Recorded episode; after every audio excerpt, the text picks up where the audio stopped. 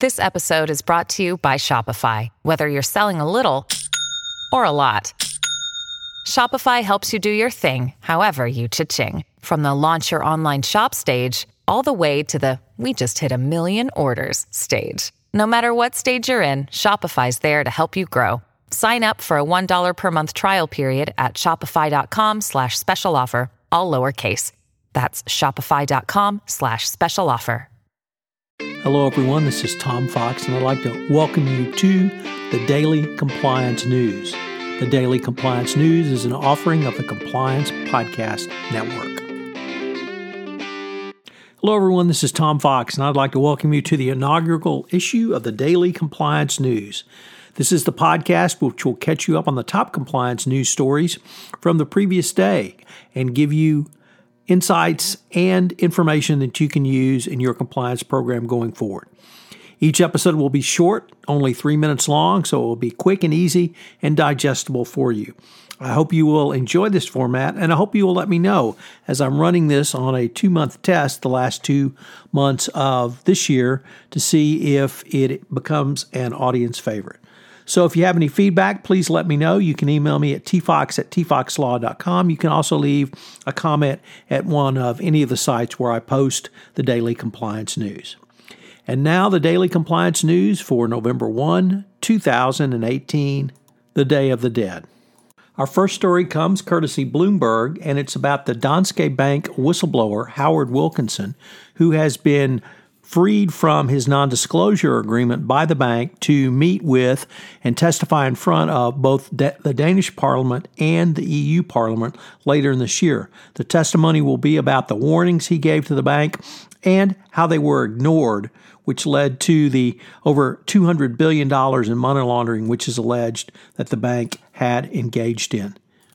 His story ties nicely into a blog post by Michael Volkov entitled Speak Up is Great, Is Anyone Listening? which details the protocol you need to have in place for a whistleblower report on your hotline. Next, in a press release from the U.S. Department of Justice, a former executive director at the Venezuelan state owned energy company PDVSA pled guilty for his role in a billion dollar international money laundering scheme. Abraham Edgardo Ortega, who is PDVSA's executive director of financial planning, pled guilty according to the press release. He also accepted $12 million in bribes for his trouble. He's scheduled to be sentenced in January 2019. Once again, the clear message from this guilty plea is that if you have done business with PDVSA in the past five years, you need to scrub your operations.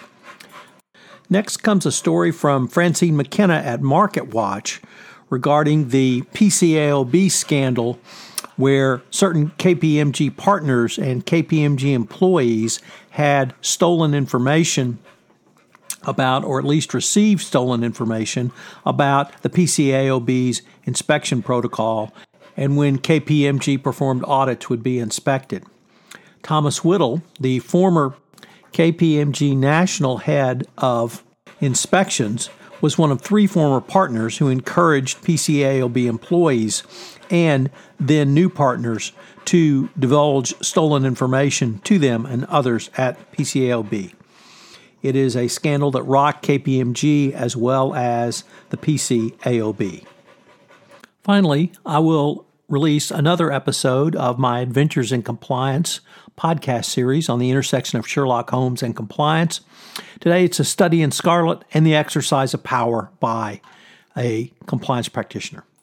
This is Tom Fox again. I hope you've enjoyed this initial episode of the Daily Compliance News, and I hope you will check back every day as I go through some of the top stories. Once again, if this is a series that you enjoy or like or you find useful, I hope you will let me know as I consider whether I will move this forward into 2019. Please give me an email at tfox at tfoxlaw.com or you can leave a comment on any of the sites where I list this podcast. Thanks again, and I hope you'll join me tomorrow for the Daily Compliance News.